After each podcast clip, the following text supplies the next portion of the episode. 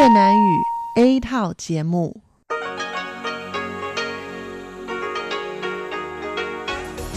Đây là Đài Phát thanh Quốc tế Đài Loan RTI.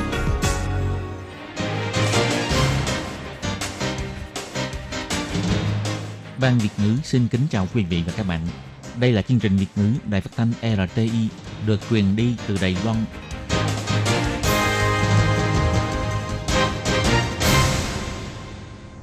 Các bạn thân mến, Hải Ly xin chào các bạn. Hôm nay thứ Bảy, ngày 5 tháng 10 năm 2019, tức ngày 7 tháng 9 âm lịch năm kỷ hợi. Hoan nghênh các bạn đến với chương trình phát thanh của Ban Việt ngữ, Đài phát thanh quốc tế Đài Loan RTI với các nội dung như sau. Mở đầu là bản tin thời sự Đài Loan, bài chuyên đề. Tiếp theo là các chuyên mục tiếng Hoa cho mỗi ngày, theo dòng thời sự và sau cùng là chuyên mục Thế hệ trẻ Đài Loan. Để mở đầu cho chương trình, trước hết, Hải Ly xin mời các bạn theo dõi nội dung các tin tóm lược của bản tin thời sự Đài Loan hôm nay. Đại lễ chào mừng Quốc Khánh lần thứ 108 thể hiện sự bao dung. Linh mục Edmund Riden, nghệ sĩ piano Fujita, lĩnh sướng quốc ca. Mạng sống của chủ không phải là tính mạng hay sao? Chủ thuê biểu tình phản đối Bộ Lao động dồn người bị bệnh nặng vào đường cùng. Bất chấp sức ép của Trung Quốc, Văn phòng đại diện Trung Hoa Dân Quốc tại Thụy Điển vẫn thuận lợi tổ chức tiệc chúc mừng Quốc Khánh. Chỉ số giá tiêu dùng CPI tăng 0,43% theo Ban Kế toán và Thống kê, vật giá ổn định. Khai mạc hội nghị thượng đỉnh về sức khỏe tâm lý, Phó Thủ tướng Trần Kiến Nhân hy vọng thiết lập quan hệ đối tác mới với các quốc gia thuộc chính sách hướng Nam mới. Các bạn thân mến và bây giờ Hải Ly xin mời các bạn đến với nội dung chi tiết của bản tin Thời sự Đài Loan hôm nay. Chỉ còn vài ngày nữa là tới Quốc khánh Trung Hoa Dân Quốc lần thứ 108. Vào ngày 5 tháng 10, Ủy ban tổ chức Đại lễ Quốc khánh đã mở cuộc họp báo để giới thiệu về Đại lễ chào mừng Quốc khánh Trung Hoa Dân Quốc lần thứ 108. Chủ đề của Quốc khánh năm nay là Đài Loan cất cánh cùng thế giới. Năm nay ngoài tiết mục biểu diễn rất hoành tráng của lực lượng quân đội, thì ngoài ra đại lễ chào mừng quốc khánh sẽ do những người nước ngoài đã nhập quốc tịch Đài Loan như linh mục Edmund Riden và nghệ sĩ piano người gốc Nhật Fujita cùng với một số di dân của đoàn hợp xướng ngôi sao Việt Nam tại Đài Loan cùng hát lĩnh sướng quốc ca. Ngoài ra vào ngày quốc khánh còn có nhiều hoạt động chào mừng như diễu hành xe hoa, bắn pháo hoa và dạ tiệc quốc khánh – khắp nơi từ Nam đến Bắc hân hoan chào đón ngày sinh nhật lần thứ 108 của Trung Hoa Dân Quốc.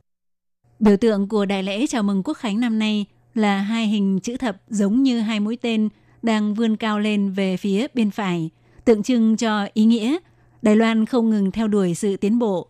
Viện trưởng Viện Lập pháp Tô Gia Toàn cho biết, chủ đề của đại lễ năm nay là hưởng ứng khái niệm làng địa cầu. Đài Loan là quốc gia đa sắc tộc, cũng cần hợp tác với các quốc gia trên thế giới cùng tồn tại, cùng phát triển. Ông Tô Gia Toàn nói, chủ đề của đại lễ năm nay là Đài Loan cất cánh cùng thế giới. Hiện nay là khái niệm đa sắc tộc, khái niệm làng địa cầu. Chúng ta không thể loại trừ bất cứ quốc gia nào để độc hành trên thế giới này được. Ngoài việc Đài Loan là một quốc gia đa sắc tộc, thì ờ, ngoài ra Đài Loan đặc biệt cần phải bắt tay hợp tác với các quốc gia trên thế giới. Như vậy mới có thể cùng tồn tại, cùng phát triển. Đại lễ chào mừng Quốc Khánh sẽ được mở màn bởi tiết mục biểu diễn trống của trường cao đẳng lục quân. Tiếp theo đó là tiết mục của đoàn nghệ thuật Uể Phủ Đài Bắc với chủ đề Sức sống Đài Loan, năng lượng cất cánh. Thông qua âm nhạc và múa cờ thể hiện sức sống của mảnh đất Đài Loan. Và sau đó là tiết mục múa lân sư hào hùng khí thế do đoàn múa lân sư Bồi Đức Đài Loan – được mệnh danh là vua sư tử phương Đông trong cuộc thi giải vô địch múa lân sư thế giới tại Malaysia năm 2018. Sau tiết mục biểu diễn thú vị của đoàn nghi lễ quân đội là tới tiết mục diễn tập chống khủng bố của trung đội đặc vụ thuộc Lữ đoàn trinh sát đầu bộ Thủy quân lục chiến. Trên bầu trời sẽ có máy bay trực thăng diều hâu đen, trực thăng chống tàu ngầm, trực thăng Apache và trực thăng rắn hổ mang – sẽ dàn hàng biểu diễn trên không và bay qua phía trên lễ đài. Phần biểu diễn theo chủ đề sẽ do 54 chiếc xe máy phân khối lớn của đội cơ động thuộc Bộ Chỉ huy Hiến binh xếp thành hình song thập, dẫn đầu đoàn xe hoa diễu hành tiến ra lễ đài. Xen lẫn trong 23 chiếc xe hoa đặc sắc cũng có tiết mục biểu diễn của các đoàn văn hóa nghệ thuật với sự tham dự của hơn 200 du học sinh đến từ Saint Lucia và các nước bang giao khác. Khép lại chương trình đại lễ chào mừng quốc khánh là tiết mục vũ đạo tràn đầy sức trẻ của trường trung học chuyên nghiệp Trang Kính. Sau cùng máy bay chiến đấu Kinh Quốc và phi đội lôi hổ dàn hàng bay qua phía trên lễ đài, thể hiện quyết tâm tự chủ về quốc phòng. Sau đại lễ chào mừng quốc khánh, hoạt động diễu hành trên đường phố của đoàn xe hoa bắt đầu xuất phát. Trong chùm hoạt động chào mừng quốc khánh, hoạt động chiếu ánh sáng nghệ thuật tại phủ tổng thống đã bắt đầu ra mắt từ đêm ngày 4 tháng 9. Quốc tiệc chào mừng quốc khánh sẽ được tổ chức ở phía trước của ga xe lửa cao tốc Đào Viên. Tới tối ngày 10 tháng 10 sẽ bắn pháo hoa chào mừng quốc khánh tại công viên ven sông ở Bình Đông. Ngày 5 tháng 10, Hiệp hội xúc tiến sự hài hòa giữa lao động di trú và chủ thuê Đài Loan đã hiệu triệu rất đông những chủ lao động ngồi xe lăn tới biểu tình trước Bộ Lao động. Theo họ chỉ ra, hiện tại lao động di trú chỉ cần không thích là có thể tự do chuyển chủ. Còn đối với những gia đình người Đài Loan không thể thiếu khán hộ công mà nói, thì đúng là đến một ngày cũng khó sống nổi. Thực sự là dồn người bệnh nặng vào đường cùng và đề xuất Bộ Lao động cần phải bổ sung thêm quy định hạn chế số lần đổi chủ của lao động di trú, hạn chế trong 3 năm chỉ được đổi chủ nhiều nhất 3 lần, thậm chí nên bổ sung cơ chế sơ yếu lý lịch của lao động di trú để đào thải những lao động di trú làm việc không tốt. Nếu lao động di trú muốn chuyển chủ, phải lập ra tiêu chuẩn hoàn trả phí, không được bắt chủ thuê phải chịu toàn bộ. Ngày 5 tháng 10, nhiều người ngồi xe lăn cùng tới Bộ Lao động biểu tình, chủ yếu là vì xảy ra vụ việc một nam bệnh nhân mắc bệnh nặng, vợ của bệnh nhân này là cô Trịnh vẫn phải đi làm, trong gia đình lại có mẹ chồng tuổi đã già ở cùng, nên người vợ phải chạy đôn chạy đáo lo đủ việc, cho nên mới phải mời khán hộ công nước ngoài hỗ trợ. Trong quá trình chăm sóc người bệnh, thường xuyên có tình trạng nói mà khán hộ công không chịu làm. Vào giữa tháng 5 năm nay, khi cô Trịnh ra ngoài đi lấy thuốc, lao động di trú để cho chồng cô phơi nắng ngoài trời 2 tiếng đồng hồ và hoàn toàn không đếm xỉa khi mẹ chồng cô gọi, chỉ chúi đầu vào lướt điện thoại, khiến bệnh nhân này suýt bị sốc, gây nguy hiểm. Cô, cô Trịnh nói, họ chỉ có trách mắng vài câu, thế là khán hộ công lập tức chủ trương đòi truyền chủ. Ngay ngày hôm đó bắt đầu không chịu làm gì hết, khiến cô đúng là khóc dở, miếu dở. Cô Trịnh nói, nói cô ta thì cô ta liền đặt ông xã tôi xuống rất mạnh. Vậy chúng tôi còn dám nói cô ta không chứ? Có dám không? Cũng chẳng dám nói cô ta nữa, vì ờ, chỉ cần nói thì cô ta sẽ quẳng ông xã tôi ra. Vậy ờ, tôi nghĩ rằng không làm nữa cũng không sao, nhưng cô phải thông báo trước cho tôi, không phải là ký hợp đồng với tôi 3 năm sao? Rồi tới khi nói không làm là ngay lập tức ngồi ý luôn không làm gì hết. Thư ký của Hiệp hội xúc tiến sự hài hòa giữa lao động di trú và chủ thuê Đài Loan Giản Lệ Trinh chỉ ra. Những vụ việc như vậy thường xuyên xảy ra hàng ngày. Mỗi ngày, Hiệp hội đều nhận được 20 đến 30 cuộc điện thoại phàn nàn về lao động di trú. Mọi người lương không cao, nếu đủ khả năng mời khán hộ công người Đài Loan thì đâu có thuê lao động di trú. Khi chính phủ chăm sóc lao động di trú thì ai sẽ để tâm tới việc người bị yếu thế thực sự lại chính là chủ thuê. Đối với việc này, Bộ Lao động phản hồi cho biết, vụ việc của gia đình cô Trịnh nêu trên mỗi bên nói một kiểu. Ngoài việc phủ nhận sự cáo buộc của chủ thuê, khán hộ công còn cho biết nhà chủ không cung cấp ăn uống đầy đủ, gánh nặng công việc quá nặng, Mặc dù chủ thuê không đồng ý cho lao động di trú chuyển chủ khác, yêu cầu phải xuất cảnh trong thời hạn quy định, nhưng hiện tại không có bằng chứng xác thực có thể chứng minh lao động di trú này có tình tiết vi phạm nghiêm trọng pháp lệnh của Trung Hoa Dân Quốc. Do vậy, Bộ Lao động đồng ý cho lao động di trú này được đổi chủ mới. Trong quá trình chưa tìm được chủ mới, thì sẽ do Cục Lao động thành phố Tân Bắc bố trí nơi ăn ở. Còn đối với đơn trần tình của Hiệp hội, Bộ Lao động cũng sẽ nghiên cứu xem xét thận trọng. Đối với việc văn phòng đại diện Trung Hoa Dân Quốc tại Thụy Điển tổ chức tiệc chào mừng Quốc Khánh bị Trung Quốc gây sức ép, vào ngày 5 tháng 10, Bộ Ngoại giao chỉ ra, mặc dù bị Đại sứ quán Trung Quốc ngăn cản, nhưng vào tối ngày 3 tháng 10, Văn phòng đại diện Trung Hoa Dân Quốc tại Thụy Điển vẫn thuận lợi tổ chức dạ tiệc chào mừng Quốc Khánh tại Viện Bảo tàng Lịch sử Quốc gia Thụy Điển. Tổng cộng có khoảng hơn 200 khách mời tới tham dự, trong đó bao gồm Phó Chủ tịch Hiệp hội Nghị sĩ Quốc hội Đài Loan Thụy Điển và đại biểu của giới doanh nghiệp, chuyên gia cố vấn chính sách, kiều bào và du học sinh. Bầu không khí của bữa tiệc chào mừng quốc khánh rất sôi nổi, tổ chức rất thành công, cho thấy mối quan hệ song phương giữa Đài Loan và Thụy Điển ngày càng thân thiết. Gần đây, phương tiện truyền thông của Thụy Điển viện dẫn cách nói của ông Liêu Đông Chu, trưởng đại diện văn phòng đại diện Trung Hoa Dân Quốc tại Thụy Điển chỉ ra, năm 2018, Đại sứ quán Trung Quốc tại Thụy Điển đã từng gây sức ép cho khách sạn Sheraton tại Stockholm, yêu cầu sau này không được cung cấp địa điểm tổ chức tiệc chào mừng quốc khánh cho văn phòng đại diện Đài Loan tại Thụy Điển nữa. Bộ Ngoại giao cho biết, từ lâu nay Đại sứ quán Trung Quốc tại Thụy Điển có hành vi rất ngạo ngược, nhiều lần đe dọa phương tiện truyền thông, các cơ quan và tổ chức dân sự của Thụy Điển, yêu cầu người dân Thụy Điển phải tuân thủ đường lối chính trị của Bắc Kinh. Bộ Ngoại giao nhấn mạnh, Trung Hoa Dân Quốc là quốc gia độc lập, cơ quan đại diện của Trung Hoa Dân Quốc tại các nước tổ chức hoạt động chào mừng quốc khánh là lẽ đương nhiên cũng đã thành thông lệ. Đại sứ quán Trung Quốc kiếm cớ gây khó dễ, gây sức ép sẽ chỉ làm gia tăng ác cảm của người dân Đài Loan và cộng đồng quốc tế đối với Trung Quốc. Theo chỉ số giá tiêu dùng CPI tháng 9 do Ban Kế toán và Thống kê thuộc Viện Hành chính công bố vào ngày 5 tháng 9, thì tăng 0,43% so với cùng kỳ năm ngoái, sấp xỉ bằng tháng trước, chủ yếu là vì các mặt hàng gồm rau, trái cây, chi phí y tế, giá tour đi theo đoàn và các vật dụng sinh hoạt lên giá. Tuy nhiên, những mặt hàng gồm trứng, quần áo may sẵn, khí đốt, xăng dầu, vé máy bay, phí viễn thông và sản phẩm 3C thì lại tụt giá, nên đã bù cho một số mặt hàng bị lên giá.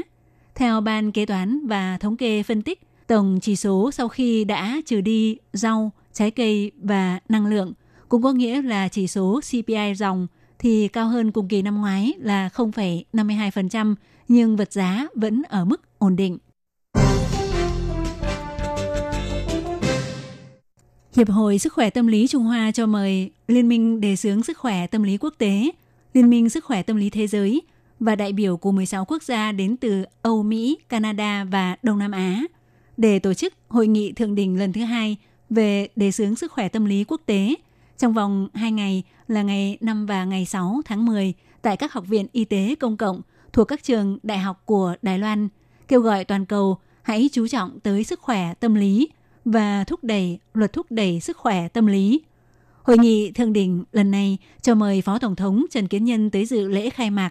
Phó Tổng thống nhắc tới việc từ các trận thiên tai như trận động đất ngày 21 tháng 9 năm 1999 tới cơn bão Morakot năm 2009, Đài Loan đã thiết lập một quy trình về sức khỏe tâm lý tại khu dân cư và để nâng cao tố chất sức khỏe tâm lý cho người dân Đài Loan, chính phủ không những tăng thêm ngân sách về sức khỏe tâm lý mà còn đẩy mạnh nguồn lực phục vụ cho các khu dân cư, cũng lập kế hoạch trong vòng 3 năm sẽ bổ sung nhân lực về sức khỏe tâm lý và nhân viên công tác xã hội, tổng cộng 283 người. Do Liên minh đề xướng sức khỏe tâm lý quốc tế là đoàn thể trong những năm gần đây tích cực đề xướng sự giao lưu giữa các quốc gia trong khu vực châu Á-Thái Bình Dương về lĩnh vực sức khỏe tâm lý. Không chỉ Hiệp hội Sức khỏe Tâm lý Trung Hoa cho rằng điều này rất phù hợp với chính sách hướng Nam mới, mà Phó Tổng thống Trần Kiến Nhân cũng cho rằng có thể thông qua hội nghị lần này để thiết lập quan hệ đối tác mới với các nước thuộc chính sách hướng Nam mới, đồng thời cũng xúc tiến việc chia sẻ kinh nghiệm thúc đẩy sức khỏe tâm lý của phương Đông với các nước phương Tây. Bộ trưởng Bộ Y tế Phúc Lợi Trần Thời Trung cho biết, chính phủ rất tích cực hợp tác với các đoàn thể tổ chức trong công tác sức khỏe tâm lý. Trong tương lai sẽ tăng cường đẩy mạnh các công việc ở khâu dự phòng. Tuy nhiên, ông cũng thừa nhận ngân sách cho khâu dự phòng còn thiếu, nhưng sẽ tiếp tục cố gắng để đạt được. Hiệp hội Sức khỏe Tâm lý Trung Hoa cho rằng không thể đợi xảy ra các vụ tự sát rồi mới cung cấp hỗ trợ, mà phải bắt đầu ngay từ việc phòng ngừa, thực thi chính sách chăm sóc sức khỏe tâm lý toàn dân đạt cấp quốc gia, hy vọng thông qua chia sẻ kinh nghiệm với các quốc gia để có được những tham khảo cho chính phủ trong việc thi hành chính sách. Các bạn thân mến, Hải Ly xin cảm ơn các bạn vừa theo dõi bản tin Thời sự Đài Loan do Hải Ly biên tập và thực hiện. Thân ái, chào tạm biệt các bạn. Bye bye.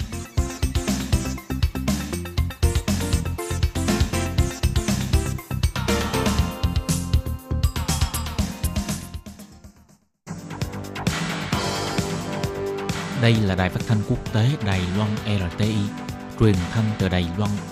Mời các bạn theo dõi bài chuyên đề hôm nay.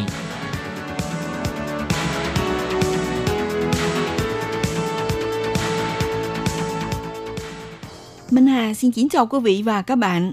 Các bạn thân mến, hôm nay trong 5 phút chuyên đề, mời quý vị theo dõi câu chuyện của anh Hồ Kim Luân từ một hipster ở Mã Lai trở thành tổng biên tập nhà xuất bản Linh Kinh chia sẻ thoải mái về nghề biên tập của anh. Anh Hồ Kim Luân hiện là tổng biên tập của nhà xuất bản Linh Kinh Đài Loan. Anh sinh ra tại Kuala Lumpur, Mã Lai, theo đuổi nghề biên tập tại Đài Loan đã 17 năm nay. Bắt đầu từ một hipster Mã Lai, một thanh niên sống với phong cách hiện đại, cho đến khi trở thành tổng biên tập của nhà xuất bản Đài Loan – Đối với Hồ Kim Luân, sự gợi mở về văn học và sự tinh hoa nhất trong đời người đều có sự gắn bó mật thiết với nền văn học Đài Loan, đồng thời cũng giúp cho độc giả Đài Loan mở cánh cửa quan trọng ra thế giới. Sinh năm 1971, bắt đầu từ tiểu học, Hồ Kim Luân vào học tại trường Hoa ngữ ở Malaysia, do đó giúp anh xây dựng một nền tảng vững vàng về Hoa ngữ. Anh Hồ Kim Luân nhớ lại hồi nhỏ, văn hóa điện ảnh và truyền hình của Hồng Kông và Đài Loan bắt đầu phát triển mạnh mẽ tại Mã Lai. Khi đó thì Hồng Kông đóng nhiều bộ phim võ hiệp được cải biên từ nhà văn Cổ Long, Kim Dung. Trong khi Đài Loan thì nổi tiếng với những bộ phim do ngôi sao từ Tường Lâm nè, Tường Hán hay là Lâm Thanh Hà thủ vai diễn. Đối với anh, sự gợi mở văn học cũng là ảnh hưởng từ tiểu thuyết của nhà văn Quỳnh Giao. Từ nhỏ, anh rất đam mê đọc sách, thường xuyên gửi bài viết khoa ngữ cho chuyên sang học sinh ở Malai – nuôi chí hướng lớn lên trở thành nhà giáo và cũng muốn làm nhà văn, nhưng lại bất ngờ là sau này lao vào nghề biên tập. Vào thời kỳ học cấp 3, trong các cuốn giáo khoa hoa ngữ toàn là văn học cổ điển của Trung Hoa, thuộc thể loại cổ văn, còn các nhà văn đều liên quan với phong trào ngũ tứ. Lấy ví dụ, tác phẩm Ngầu thét của nhà văn Lỗ Tứng, dần dần giúp cho Hồ Kim Luân nuôi dưỡng ra hứng thú về văn học hoa ngữ. Khi lên đại học, mặc dù anh chuyên ngành lịch sử, nhưng bắt đầu tham gia vào các hoạt động văn học trong trường. Cùng với những người bạn có chung chỉ hướng thảo luận văn học, đúng là vào thời điểm này, Hồ Kim Luân bắt đầu tiếp xúc một khối lớn về văn học Đài Loan. Sở dĩ có được cơ hội này là khi đó tờ nhật báo Shinjo ở Mã Lai tổ chức giải thưởng văn học. Ông Lâm Vũ Đức đảm nhiệm Tổng thư ký Hiệp hội Sáng tác Thanh niên Trung Quốc, dẫn đầu một nhóm nhà văn Đài Loan đến thuyết trình tại Kuala Lumpur. Hồ Kim Luân tham gia buổi thuyết trình và lắng nghe nhiều bài giảng của nhà văn Đài Loan, khiến anh bắt đầu nảy sinh nhiều mơ ước và tưởng tượng đối với Đài Loan. Sau khi tốt nghiệp đại học, Hồ Kim Luân đảm nhận phóng viên về bộ phận văn hóa giáo dục cho tờ nhật báo Shinjo, đồng thời cũng hỗ trợ tổ chức nhiều hoạt động tham quan dành cho nhà văn Đài Loan. Qua đó giúp anh tạo được mối quan hệ hữu nghị với nhiều nhà văn và làng văn học Đài Loan. Sau 2 năm làm việc, Hồ Kim Luân gặp bế tắc trong việc làm – khi đó, nhiều bạn bè xung quanh động viên anh đến Đài Loan khảo sát, mà bản thân anh thì vốn rất yêu thích văn hóa và văn học Đài Loan. Do đó, anh quyết định sang Đài Loan tham gia chương trình đào tạo thạc sĩ, nghiên cứu của trường đọc chính trị. Sau 4 năm tốt nghiệp, đúng lúc nhà xuất bản Rayfield đang tuyển nhà biên tập văn học, Hồ Kim Luân quyết định nhận việc làm này. Năm 2002, chính thức triển khai nghề biên tập viên cho nhà xuất bản – 7 năm sau, nhà xuất bản Liên Thiên mời Hồ Kim Luân tham gia vào hàng ngũ, hỗ trợ chọn sách và thiết kế trang bìa. Năm 2013, chính thức trở thành tổng biên tập cho nhà xuất bản Liên Thiên. Đối với Hồ Kim Luân, cảm nhận lớn nhất trong việc phụ trách tổng biên tập cho nhà xuất bản Liên Thiên đã có lịch sử 45 năm. Đó là những tác phẩm sách bán chạy được tích lũy từ trước kia, chính là di sản lớn nhất của thời kỳ thị trường sách xuống dốc mà nhà xuất bản phải đối mặt – Dĩ nhiên thì Hồ Kim Luân lấy tư cách là Hoa Kiều Mã Lai và sở hữu mối quan hệ gắn bó với thị trường Đông Nam Á, cũng giúp anh mở ra một hướng mới, đa dạng hơn nữa khi xuất bản các loại hình văn hóa phẩm.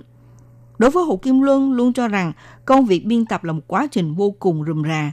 Là tổng biên tập của nhà xuất bản, anh phải xem xét đến thời đại suy tàn của sách giấy truyền thống, thúc đẩy việc ra mắt sách điện tử, sản phẩm sách nói, hỗ trợ nhà xuất bản mở rộng và chinh phục thế hệ độc giả trẻ. Các bạn thân mến, các bạn vừa theo dõi bài chuyên đề hôm nay của Đài RT với câu chuyện của anh Hồ Kim Luân từ một hipster Mã Lai trở thành tổng biên tập nhà xuất bản Linh chia sẻ thoải mái về nghề biên tập của anh. Bài viết này do Minh Hà biên tập và thực hiện. Xin cảm ơn sự theo dõi của quý vị.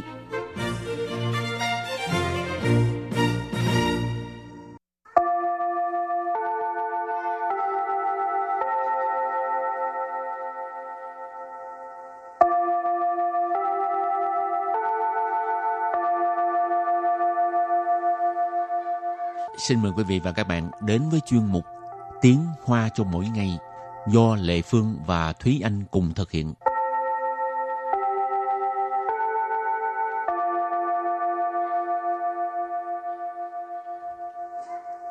Thúy Anh và Lệ Phương xin kính chào quý vị và các bạn. Chào mừng các bạn đến với chuyên mục Tiếng Hoa cho mỗi ngày ngày hôm nay.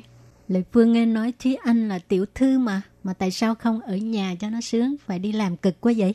Không biết là thông tin tiểu thư ở đâu ra, nhưng mà cho dù là tiểu thư nào thì ừ. thời đại này thì tiểu thư cũng phải tự lực cánh sinh thôi. Ủa, cứ vợ và vào gia đình là được rồi. Nhưng mà mình cũng phải có cái giá trị của bản thân chứ. Ờ. rồi hôm nay mình uh, học hai câu có liên quan tới uh, về gia đình có rất nhiều tiền ha. Câu ừ. thứ nhất, nhà cô ấy rất giàu nhưng cô ấy kiên quyết đi làm thêm để tự trang trải học phí cho mình. Và câu thứ hai, có khí phách.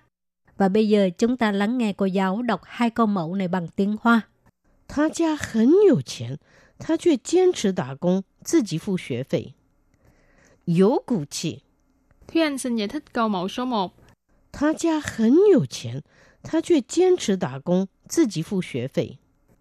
他 Tha là từ dùng để chỉ đối phương. Ở đây mình dịch là cô ấy. Gia Gia là gia đình hoặc là nhà. Cho nên tha gia là nhà cô ấy.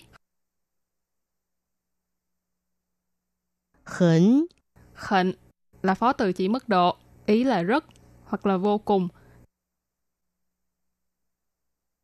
Dầu tiền Dầu tiền là có tiền, cho nên hẳn dầu tiền là rất có tiền. Chue Chue nghĩa là nhưng.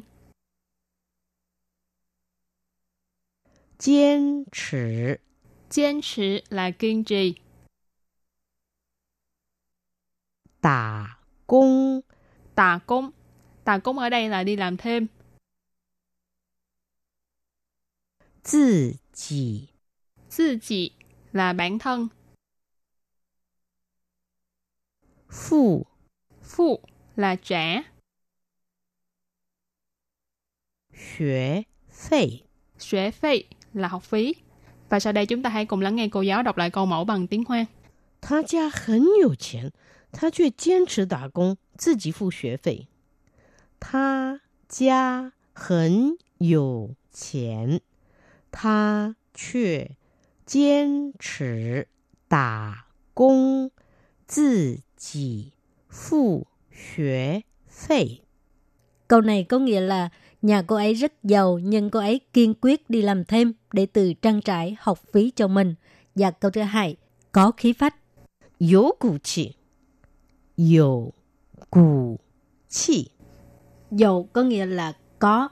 Cụ si ở đây là chỉ ờ, khí phách ha. Chẳng hạn như ờ, hồi nãy Lệ Phương nói đi, nhà Thúy Anh rất là giàu nhưng mà Thúy Anh không có muốn dựa vào gia đình vẫn đi ra ngoài kiếm tiền thì lúc này mình có thể nói dấu cụ si, tức là khen ngợi người này có ờ, tức là khen ngợi người này luôn kiên trì cái nguyên tắc của mình, kiên trì cái ờ, niềm tin hay là lý tưởng của mình, ha. Thì mình có thể dùng cái từ là cụ si rồi khen ngợi người ta ở trước mình thêm chữ dẫu có nghĩa là có, ha. Dấu cụ si. Rồi, và bây giờ thì mình bước sang phần tư vấn mở rộng.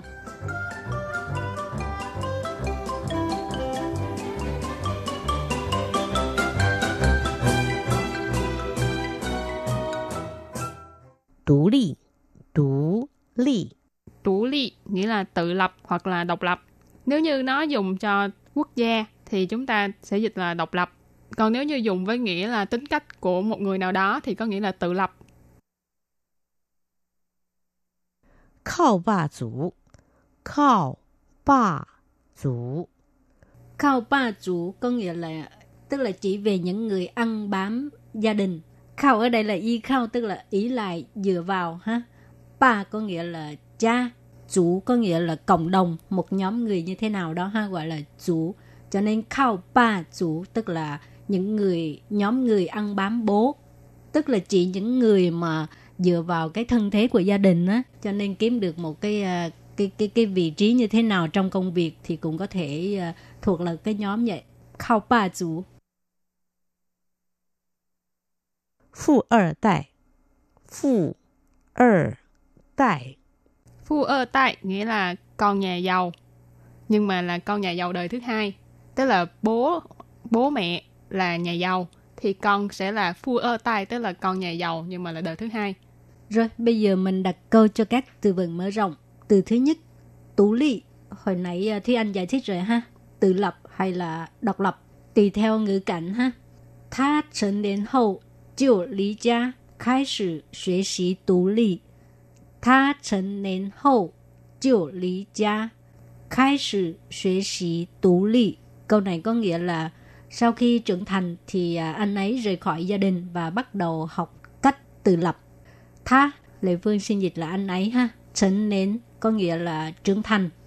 Thành niên, hậu là sau đó. Thành nến hậu tức là sau khi trưởng thành, sau khi sau khi thành niên. Chịu thì lý cha có nghĩa là rời khỏi gia đình ha.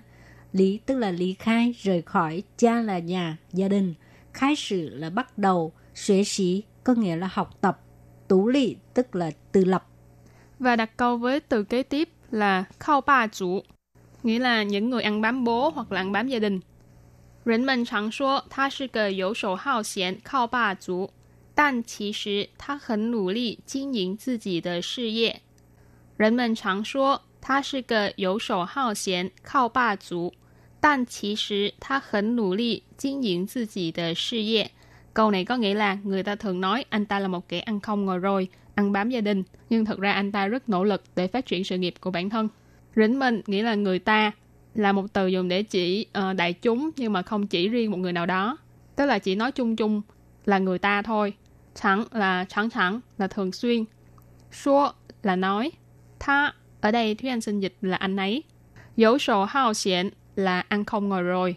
Khao ba chủ nãy mình có nói là ăn bám gia đình hoặc là ăn bám bố. Tan nghĩa là nhân. Chỉ sử thực ra.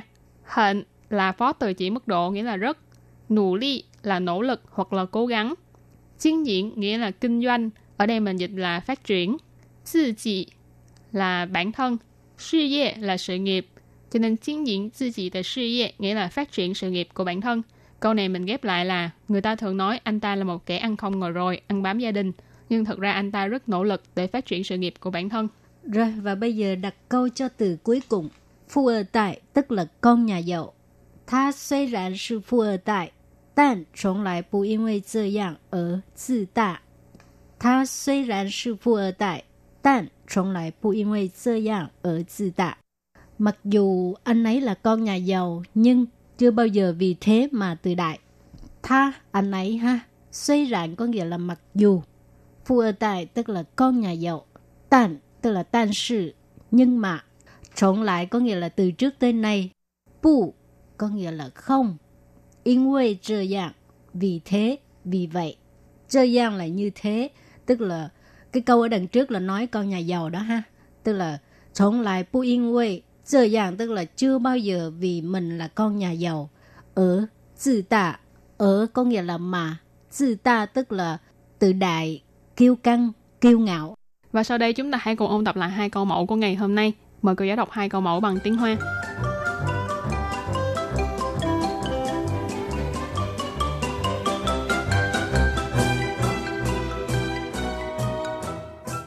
他家很有钱，他却坚持打工， 自己付学费。他家很有钱，他却坚持打工，自己付学费。 Câu này có nghĩa là nhà cô ấy rất giàu nhưng cô ấy kiên quyết đi làm thêm để từ trang trải học phí cho mình. Và câu thứ hai, có khí phách. 有骨气，有 骨气。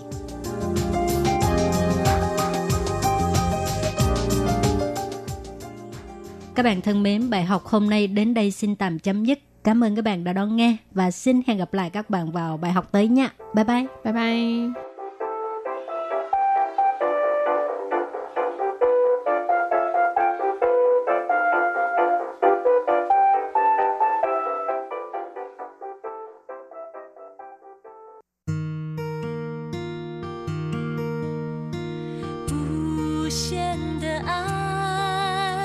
向全世界传开，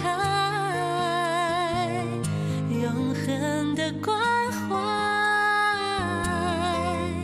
来自台湾之音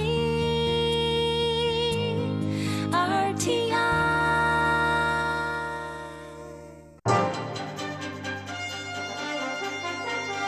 Quý vị đang đón nghe chương trình Việt ngữ Đài RTI truyền thanh từ Đài Loan.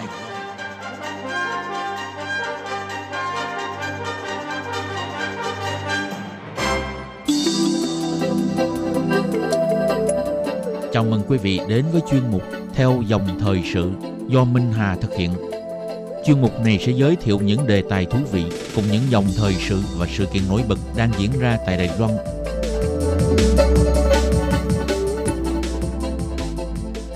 Minh Hà xin kính chào quý vị và các bạn.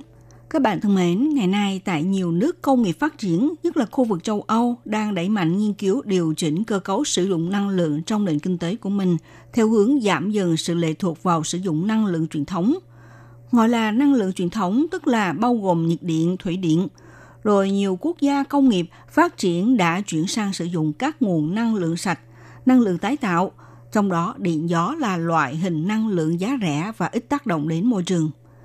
Nhìn lại Đài Loan trong chiến lược phát triển năng lượng quốc gia, chính phủ tích cực triển khai phát triển các dự án năng lượng gió ven bờ biển hoặc là ngoài khơi xa để mà chuyển đổi thành năng lượng điện năng nhờ các túp pin. Và hiện nay dự án phát triển điện gió ngoài khơi đang bước vào giai đoạn 2 để mà khẩn trương khai thác các môi trường phát triển tiềm năng. Mặc dù trông ra tất cả việc xây dựng và đề án đều đi vào quỹ đạo, nhưng trong này lại ẩn chứa rất nhiều rủi ro. Thời gian gần đây, nhiều doanh nghiệp khai thác phát triển năng lượng gió đã lần lượt phản ảnh và tiết lộ họ đang gặp nhiều thách thức và gian nan.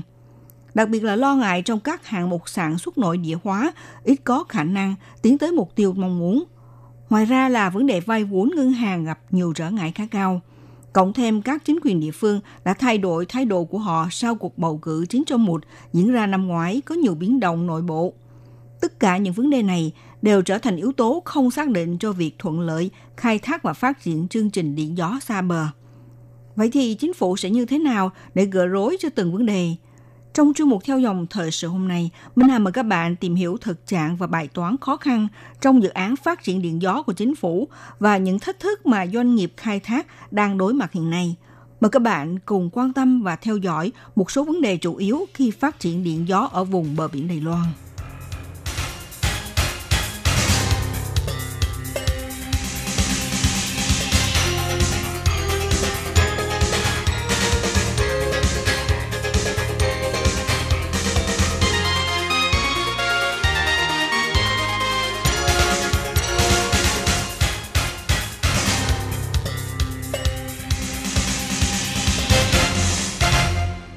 Bạn thân mến, nhu cầu phát triển điện gió và các nguồn năng lượng tái tạo khác ngày càng trở nên cấp thiết không chỉ ở hòn đảo Đài Loan mà còn ở hầu hết các quốc gia khác trong quá trình chuyển đổi hệ thống năng lượng quốc gia theo hướng bền vững về kinh tế, xã hội và thân thiện môi trường. Theo thống kê, Mỹ, Đức tính đến hết năm 2017 đã chiếm tới 62% tỷ trọng nguồn điện gió toàn cầu – đây là những quốc gia đi đầu về phát triển điện gió trên thế giới. Năng lượng gió có thể được tìm thấy ở ngoài khơi và ven bờ biển. Vùng bờ biển hoặc là trên biển có nhiều tiềm năng để phát triển điện gió do điều kiện tự nhiên về gió thuận lợi. Trong đó bao gồm tần suất, tốc độ và cường độ gió. Đồng thời, việc đặt các tua bin gió cũng dễ dàng hơn là trên đất liền và có thể phát triển thành những công viên tua bin gió trên biển. Công ty Tenet ở Hà Lan đang xây dựng trang trại điện gió khổng lồ trên biển Bắc, dự kiến hoàn thành năm 2027 với công suất là 30.000 MW điện. Ngoài ra, một trang trại điện gió ngoài khơi lớn nhất ở Mỹ với những tua bin cao ngừng 200 mét có thể đáp ứng nhu cầu cho 50.000 hộ gia đình. Theo New York Times, tập đoàn Deepwater Wind đang xây trang trại điện gió 90 MW gần bán đảo South Fork thuộc bang Long Island. Dự án 740 triệu đô la Mỹ này sẽ cho ra đời 15 tu bin có khả năng cấp điện cho 50.000 hộ gia đình. Mỗi tu bin cao 183 mét nối liền với trạm biến áp ở East Hampton qua đường dây cáp 80 km dưới biển. Các nhà phát triển sẽ cần nghiên cứu đáy biển để tìm ra cách neo giữ các tu bin, sau đó xin cấp phép của bang và liên bang. Công tác xây dựng bắt đầu năm 2019 Trang trại điện gió có thể hoàn thiện và đi vào hoạt động năm 2022. Dự án nằm trong hoạch định của Thống đốc New York Andrew Cuomo nhằm sản xuất 50% lượng điện của bang từ năng lượng tái tạo trong vòng 13 năm. Nhìn lại trong chiến lược phát triển năng lượng gió của Đài Loan sẽ chia theo 3 giai đoạn để thực hiện. Trước tiên là ra mắt mô hình thí nghiệm, sau đó phát triển tiềm năng năng lượng gió ven bờ, cuối cùng là mở rộng thành từng cụm để phát triển năng lượng gió ngoài khơi. Trong đó, về lĩnh vực phát triển mô hình bãi tu bin thí nghiệm, Bộ trưởng Bộ Kinh tế Thẩm Vinh Tân đã dự báo với công chúng xã hội là có 20 tu bin gió xa bờ được hoàn tất công trình lắp đặt vào tháng 9 vừa qua. Dự kiến thì chính thức vận hành phát điện vào cuối năm. Còn việc khai thác và phát triển địa điểm của các bãi tu bin tiềm năng trong giai đoạn 2 theo kế hoạch hiện nay, các doanh nghiệp đầu tư cũng đang khẩn trương tiến hành. Vào tháng 7 và tháng 8, nhiều doanh nghiệp khai thác lần lượt mở họp báo tuyên bố giao đơn đặt hàng cho các chuỗi cung ứng trong nước để đáp ứng theo nhu cầu sản xuất nội địa. Ngoài ra, trong chương trình khai thác cùng phát triển năng lượng gió giai đoạn 3, theo quy hoạch lịch sơ bộ sẽ bắt đầu từ năm 2026 đến năm 2030. Mỗi năm với tổng công suất lắp đặt là 1 gigawatt. Trước mắt, nhiều doanh nghiệp khai thác quy mô ở châu Âu, Mỹ và châu Á đều bày tỏ ý định tham gia vào dự án. Nhanh nhất vào cuối năm nay, chính phủ sẽ công bố đối ngoại về bản thảo kế hoạch. Ông Thẩm Vinh Tường cho biết như thế này. Chúng tôi mong muốn được công bố vào cuối năm nay vì hiện nay Tổng cục Năng lượng của chúng tôi vẫn đang thu thập ý kiến của doanh nghiệp. Hãy dành cho chúng tôi một chút ít thời gian để quy hoạch. Nhìn lại dự án phát triển năng lượng gió xa bờ của Đài Loan dường như tiến hành suôn sẻ và đang có bước tiến lý tưởng. Tuy nhiên khi doanh nghiệp khai thác muốn thực hiện triệt để dự án thì trong quá trình mở rộng bãi lắp đặt tua bin cũng dần dần phát hiện họ đang đối mặt nhiều thách thức nối tiếp. Và lại cũng có thể ảnh hưởng đến tư cách hợp pháp, lịch trình trong khai thác các bãi tua bin xa bờ liệu có mang lại những thay đổi lớn cho họ hay không – một trong những yếu tố then chốt là sự đòi hỏi của sản phẩm phải sản xuất tại nội địa. Trừ ra mô hình bãi tu bin thí nghiệm trong giai đoạn 1, còn đối với giai đoạn 2 và giai đoạn 3, chính phủ đều yêu cầu các doanh nghiệp khai thác phải ngánh nhiệm vụ thúc đẩy sản phẩm nội địa hóa. Và hơn thế nữa, tại các bãi tu bin tham gia vận hành càng muộn thì còn đòi hỏi sản phẩm nội địa hóa phải đạt một mức độ cao hơn nữa – Mục đích là nhằm thúc đẩy chuỗi cung ứng điện gió trên lãnh thổ Đài Loan sẽ càng ngày càng được phát triển trọn vẹn hơn. Mặc dù đây là một kế hoạch lý tưởng, tuy nhiên đối với những doanh nghiệp khai thác được trúng thầu thì than vãn họ đang đối mặt nhiều thách thức, nhấn mạnh rằng họ rất muốn phối hợp theo chủ trương của chính phủ. Tuy nhiên trong một số hạng mục thực hiện thì không dễ giàu gì đạt tới tiêu chuẩn mong muốn. Ví dụ trong bộ phận linh kiện của tua bin sử dụng sản phẩm nội địa – ít nhất có nhu cầu từ 15 tới 16 hạng mục. Trong khi đó, kỹ thuật sản xuất đều nắm trong tay của nhà sản xuất nước ngoài. Đối với chuỗi cung ứng trong nước không thể giải quyết những vấn đề khó gỡ này, cho nên hy vọng chính phủ có thể xem xét nhu cầu thực tế. Ông Hầu Dịch Khải, trưởng điều hành dự án khu vực Đài Loan của Quỹ xây dựng hạ tầng cơ sở Copenhagen cho biết như thế này. Uh, uh. Có một vài nhóm linh kiện của tua bin thực khó khăn tìm được nguồn hàng sản xuất tại Đài Loan. Mặc dù có chính sách ủng hộ của chính phủ, thế nhưng về bộ phận khung có thép thì thật khó mà đảm bảo được việc do Đài Loan lắp đặt 100%. Ngoài yếu tố phải sử dụng sản phẩm nội địa, các doanh nghiệp đầu tư cũng đối mặt vấn đề thay đổi của chính quyền địa phương, cũng như yếu tố khi vay vốn ngân hàng vì trước kia đã có một số bãi đô biên thông qua phương án vay vốn, nên lo lắng sau này xin vay thêm vốn đầu tư thì liệu các ngân hàng Đài Loan sẽ ủng hộ việc huy động nguồn vốn kết xù cho sau này hay không? Đứng trước những thách thức này, chính phủ cũng đã lưu ý đến mức độ khó khăn của nhà đầu tư, cho nên Tổng cục Năng lượng của Bộ Kinh tế vào hàng tháng đều mở thường xuyên cuộc họp, yêu cầu các nhà đầu tư tới báo cáo tiến độ phát triển – giúp cơ quan chức trách của chính phủ có thể nắm rõ lịch trình phát triển, theo đó để giúp đỡ họ gỡ rối các vấn đề khó khăn. Đặc biệt là về yếu tố sản phẩm nội địa, không những đối với doanh nghiệp khai thác có ý kiến, mà chuỗi cung ứng trong nước cũng phản ảnh với Tổng cục Năng lượng là nhiều doanh nghiệp khai thác đều quy trách nhiệm lên nhà cung ứng.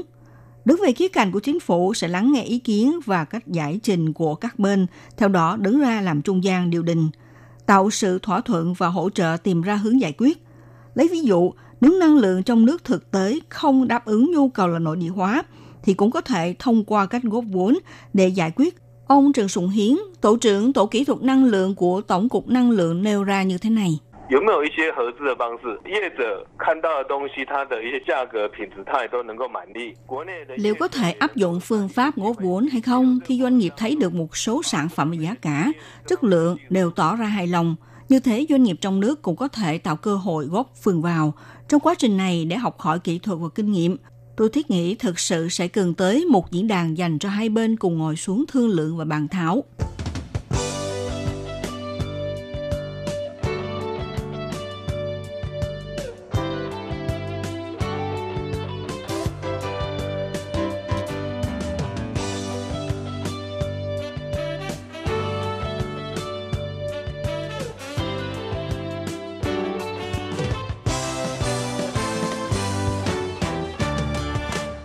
Bạn thân mến, các bạn đang theo dõi chuyên mục theo dòng thời sự của Đài Phát thanh RT.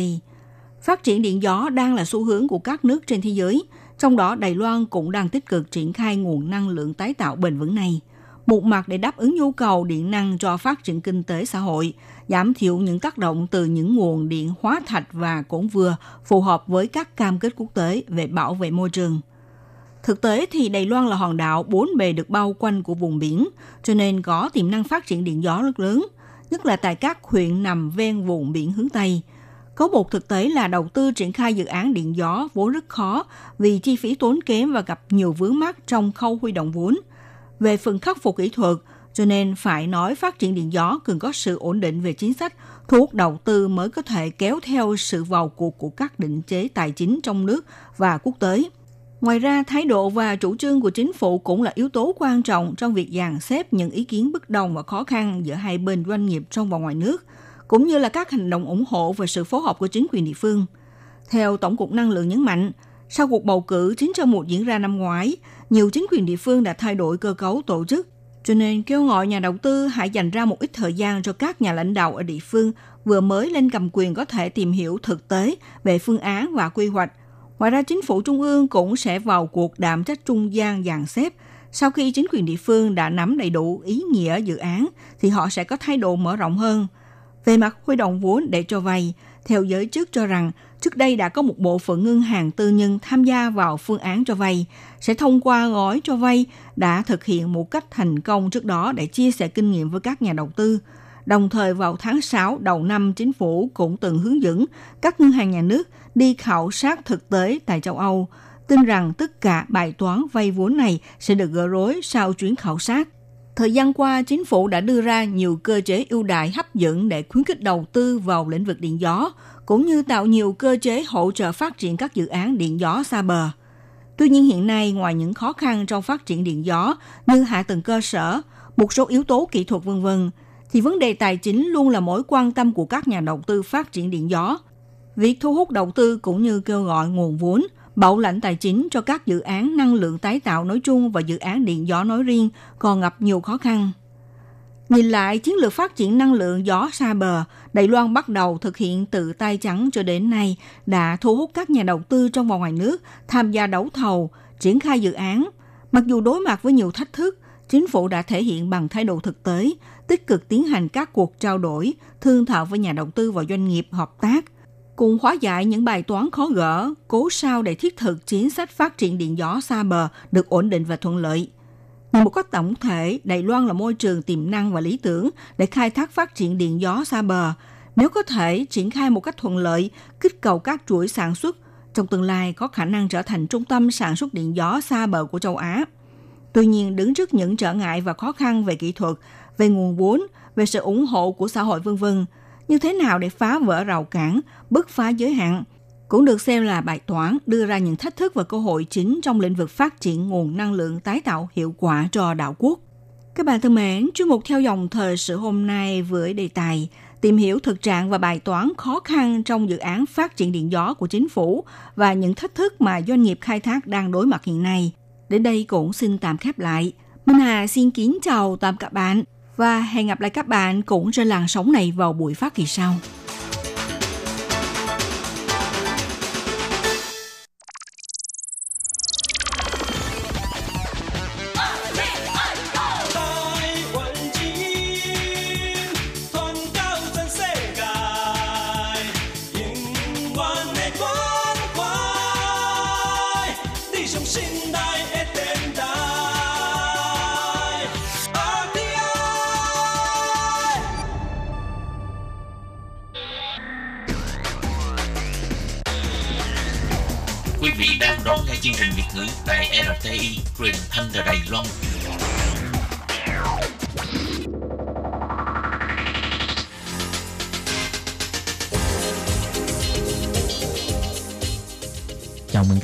Đến với chuyên mục Thế hệ trẻ Đài Loan do Tường Vi thực hiện.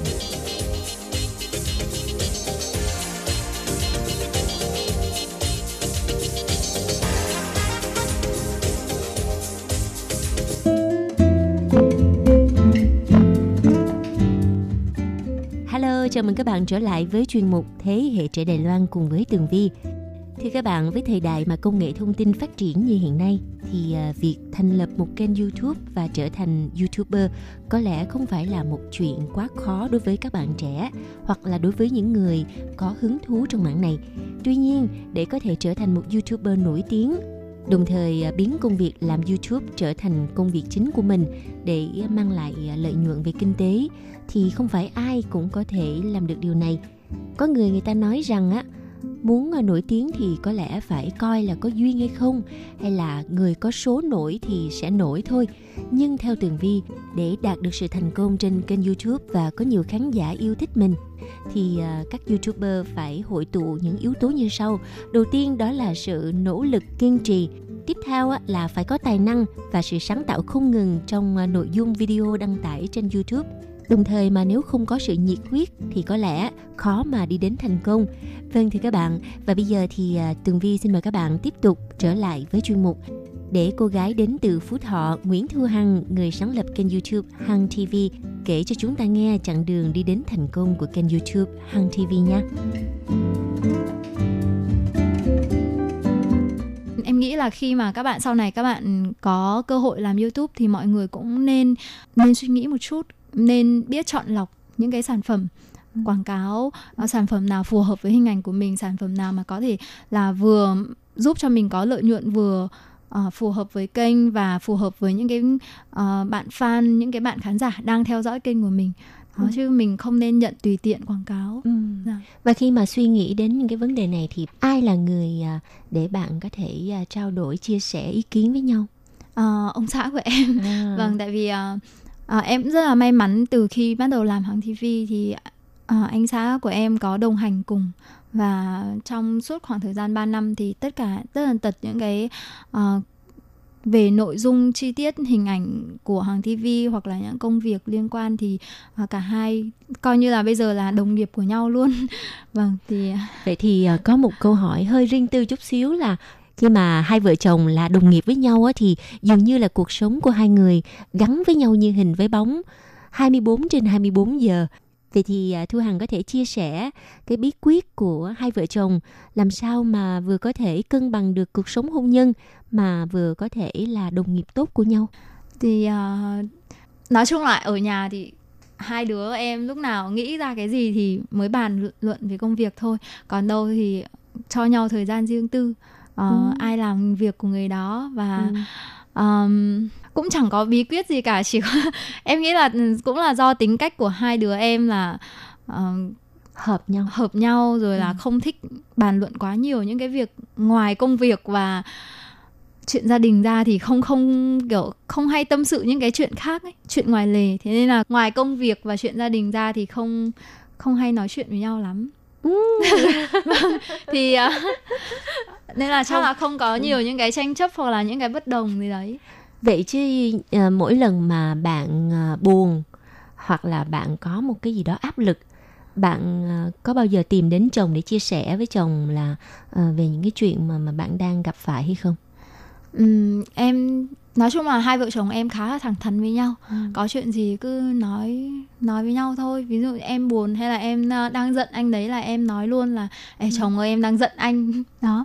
Thì anh hỏi em là tại sao tại sao em giận? Thì lúc đấy lại nói ra à, em nghĩ là cuộc sống sau hôn nhân thì như là mình không không hay giận hờn như lúc mà đang yêu nữa ấy. em chắc là tại vì quá quen rồi nên là mình có thể thẳng thắn chia sẻ với nhau được chứ Ừ. không như ngày lúc mà mới yêu thì hay hay giận hờn vô cớ rồi À. là nhiều khi ngại cũng không dám chia sẻ Dạ, Ừ. bây giờ thì không có cái gì là nói tuệt ra hết Vậy có hay cãi lộn không?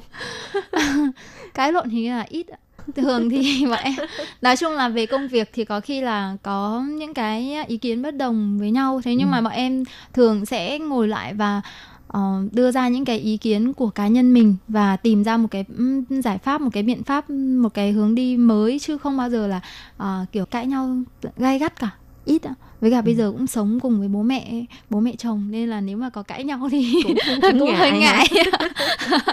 Vâng. bởi vậy sống chung với ba mẹ chồng cũng là một điều rất là tốt. Dạ. à, bởi vì nhiều khi mình muốn cãi nhau mình muốn nhiều khi mình muốn muốn muốn bùng nổ nhưng mà Dạ. thôi mình cũng kìm lại chút xíu Vâng. mà khi mà cơn giận nó qua rồi thì thôi cũng không có gì để mà cãi hết Vâng, em mà giận là em toàn đi xui mẹ chồng. ok hiện tại thì là nội dung của kênh Hằng TV thì là hai vợ chồng sẽ cùng thảo luận với nhau dạ, Ờ, hiện tại thì rất là nhiều những cái video dạ. và có những youtuber nổi tiếng trên mạng thì ờ, khi mà người ta đã đạt đến một cái độ nổi tiếng nhất định thì người ta bắt đầu sẽ suy nghĩ đến cái việc là phải có một cái gì đó đột phá và thay đổi cho kênh youtube của họ. Như vậy thì à, hai vợ chồng bạn đã nghĩ đến điều này chưa? Ừm, thực ra thì cũng có và bọn em cũng có đi tham khảo rất là nhiều những cái ờ, kênh YouTube khác và thấy là mọi người ờ, có rất là nhiều những cái YouTuber nổi tiếng thì họ chạy theo thị trường và đây cũng là một cái khó khăn cho kênh hàng TV. Ví dụ như là khi mà em làm một cái ờ, video nào đó và đặt cái tiêu đề, tên tiêu đề của video thôi thì làm sao để thu hút được người xem và ờ, làm sao mà vừa thu hút được người xem lại vừa có thể giữ được cái ờ, mục tiêu ban đầu của mình là mình không làm lố mình không làm những cái ví dụ như ờ, nó hơi um, scandal. Vâng. Nói chung là em và chồng em đều không thích những điều đó. Ví dụ như em hôm trước em làm cái video về dạy tiếng việt đi Ừ. thì ở trong đó là em cũng có dạy một số những cái đồ dùng cá nhân. Và nếu như mà bây giờ các bạn youtuber bây giờ ấy thì có thể là mọi người sẽ đặt cái tiêu đề là ờ, giới thiệu về băng xx đó thì đấy là một cái cách À. mà để người ta thu hút ờ, kiểu thu hút người xem nhưng Ừ. mà nó hơi lệch lạc một chút đó thì ờ, đây là cũng là một cái khó khăn cho hàng TV bởi vì em và chồng em đều không thích những cái tít như thế đều không thích những cái ờ, tiêu đề nó nó nó có thể nói là hơi hơi ờ, giật gân hả vâng hơi giật gân hoặc Ừ. là hơi lệch lạc một chút làm cho suy nghĩ của người ta ờ, nghĩ đến những cái nó nó không được Không trong hay. sáng Ừ. cho lắm đó À. thì em nghĩ là nếu như mà không chạy theo thị trường thì nhiều khi cái lượt view lượt xem của kênh mình sẽ bị giảm đi sẽ bị thấp đi thế nhưng mà ờ, trước mắt thì vẫn chưa tìm ra giải pháp gì Đó. Ừ. và thậm chí là còn có một số youtuber khi mà người ta đã nổi bật ở trên ờ, mạng xã hội nhiều người biết tới thì bắt đầu người ta lấn sân sang cái thị trường khác Đó. chẳng hạn như là có người thì à, vào làng giải trí à, đi đóng phim Đó. đi ca hát vân vân thì à, thu hằng có cái dự định này không? Em nghĩ là chắc là em ở Đài Loan thì em không có cửa đâu tại vì em không biết hát này rồi em cũng không biết diễn. Và chưa chưa có cái cơ hội nào để đi uh, làm những cái chương trình nghệ thuật ở Đài Loan. Thế nên em nghĩ là thôi mình cứ cố gắng gây dựng hàng TV thôi đã Ừ.